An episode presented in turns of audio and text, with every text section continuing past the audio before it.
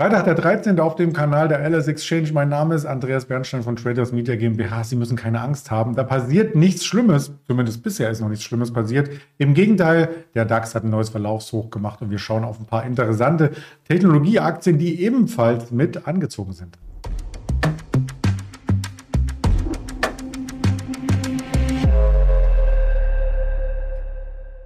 Das Ganze möchte ich mit unserem Händler Björn in Düsseldorf besprechen, der nach dem Risikohinweis zugeschaltet wird. Denn all das, was wir sagen, ist rein objektiv, keine Handelsempfehlung, keine Anlageberatung.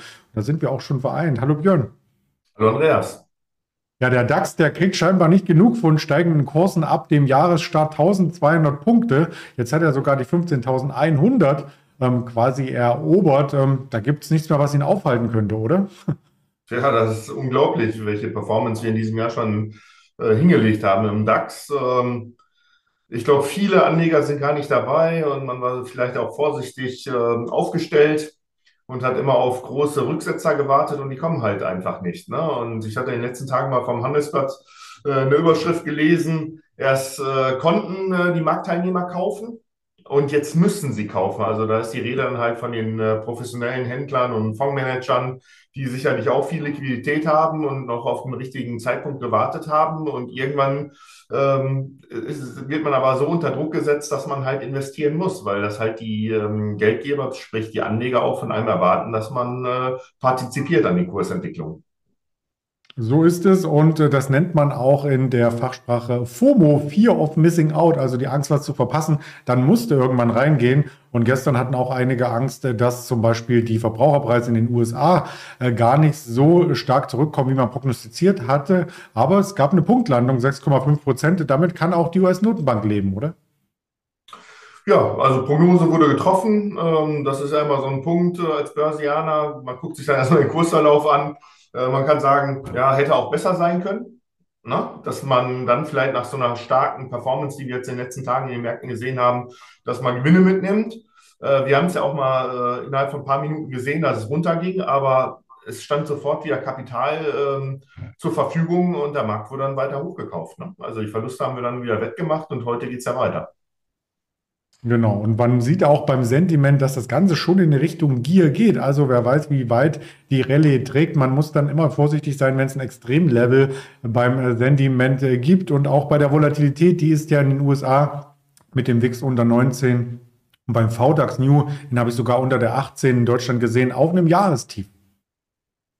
Ja, Volatilität, äh, da habe ich mich in den letzten Tagen auch mit einem Kollegen ausgetauscht, die ist extrem niedrig. Ne? Also wir, wir müssen ja weiter im Hinterkopf haben, wir haben äh, einen Krieg äh, in Russland, Ukraine, in dem Konflikt.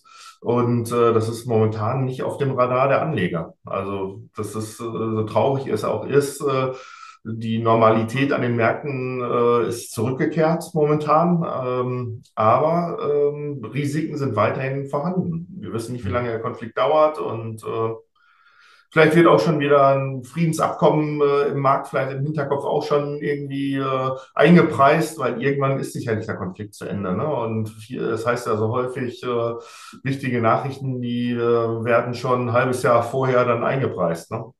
Mhm. Ja, und schaut man auf einzelne Aktien, da wird auch ein halbes Jahr vorher eingepreist, denn äh, Taiwan Semiconductor hat zum Beispiel hier Warnsignale an die Weltwirtschaft gesendet. Das klang erstmal negativ, aber es wurde auch mit kommuniziert, äh, dass Ende dieses Jahres dann wieder alles besser wird und das hat sich am Ende am Aktienmarkt durchgesetzt. Ja, so sieht es aus. Ähm, die Aktie, die in Amerika das Hauptlisting ähm, hat, äh, war dann 6% fester und hat dann auch die anderen Chipwerte dann äh, ähm, beflügelt. Die anderen waren ein bisschen, äh, vielleicht so zwei, drei Prozent fester. Ich hatte mal Nvidia geguckt, ich hatte Advanced Micro Devices geguckt. Ähm, also für, für die Branche war es positiv. Du hast gerade Minus eingeblendet äh, bei der Taiwan Semiconductor und jetzt auch bei Nvidia. Ähm, das sind halt die Kurse von heute und ähm, die Nachricht war aber von gestern äh, bei der Taiwan Semiconductor. Wir wollten da nochmal drauf eingehen, äh, weil das halt auch ein Aushängeschild für die Technologie ist und das hat schon den Markt beflügelt. Die Zahlen sahen gut aus bei der Taiwan Semiconductor. Ähm, ich gucke nochmal hier auf meinen Beleg. Wir haben ungefähr 10 Milliarden Dollar operativen Gewinn gehabt. Das waren 78 Prozent mehr zum Vorjahr. Ähm, das war leicht über der Prognose. Der Umsatz war 27 Prozent gegenüber Vorjahr ähm, und lag aber am anderen ähm, Ende der Prognose, am unteren Ende der Prognose. Und aber allen im allen und unterm Strich heißt es halt, der Vorstand hatte sich ja positiv geäußert, dass wir die Talsohle voraussichtlich im laufenden Jahr durchschreiten werden und die Zukunft wird an der Börse gehandelt und äh, sodass dann diese Äußerung dafür gesorgt hat, dass die äh, Aktien angestiegen sind. Genau, und das wirkt sich dann eben auch auf den ganzen Sektor aus, wie wir schon gesagt haben, insbesondere vielleicht auch auf Deutschland mit einem Long-Term-Szenario, denn ähm, TSMC möchte offenbar eine Chipfabrik in Dresden bauen. Da gibt es ja schon eine. Also da sind sie in guter Gesellschaft.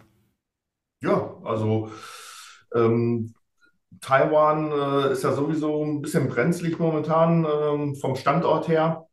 Und ähm, wir in Europa würden es ja sicherlich begrüßen, wenn wir auch äh, Hochtechnologie äh, hier beheimatet hätten. Und deswegen wäre es zu begrüßen. Ne? Ich glaube, Infineon ist dort, ne? in Dresden. Genau, auf die habe ich angesprochen, auf Infineon und habe auch da den Kurs mal mitgebracht, der ebenfalls ein bisschen fester ist und vielleicht auch äh, diese Hochpunkte aus dem vierten Quartal 2022 jetzt rausnehmen könnte. Ein anderes Unternehmen haben wir auch noch auf der Agenda, denn wenn man Chips hat, dann ist man sicherlich auch irgendwie mit dem Internet äh, verbunden und kennt United Internet beziehungsweise auch die Töchter und Services. Da soll es schon nächste Woche vielleicht ein spannendes IPO geben. Ja, genau. Das wurde schon häufiger überlegt, ein IPO von der Ionos ähm, äh, durchzuführen. Äh, das ist so die Sparte des Web-Hostings äh, der United Internet, der 1 und 1. Und ähm, gestern Abend äh, wurde dann bekannt gegeben, beziehungsweise wurde kolportiert, da muss man immer noch ganz vorsichtig sein, äh, dass eventuell nächste Woche schon äh, ein IPO starten könnte. Und da reden wir von einem größeren IPO im Milliardenbereich. Und das hat gestern Abend sowie heute vorbörslich äh, die United-Aktie, United Internet-Aktie beflügelt. Wir waren äh, heute Morgen bei 22,30, 22,40 zur Cetra-Öffnung. Das waren ungefähr äh, 6% fester im Vergleich zum Schlusskurs auf Cetra. Wenn du gleich deinen Chart einblendest, da haben wir, glaube ich, ein Minus, weil wir dann von den LSX-Kursen ausgehen von 23 Uhr, wo es schon eingepreist war. Ne? Also äh, wir waren gestern um die 22,80 Euro und ähm, heute geben wir halt die kompletten Gewinne wieder ab.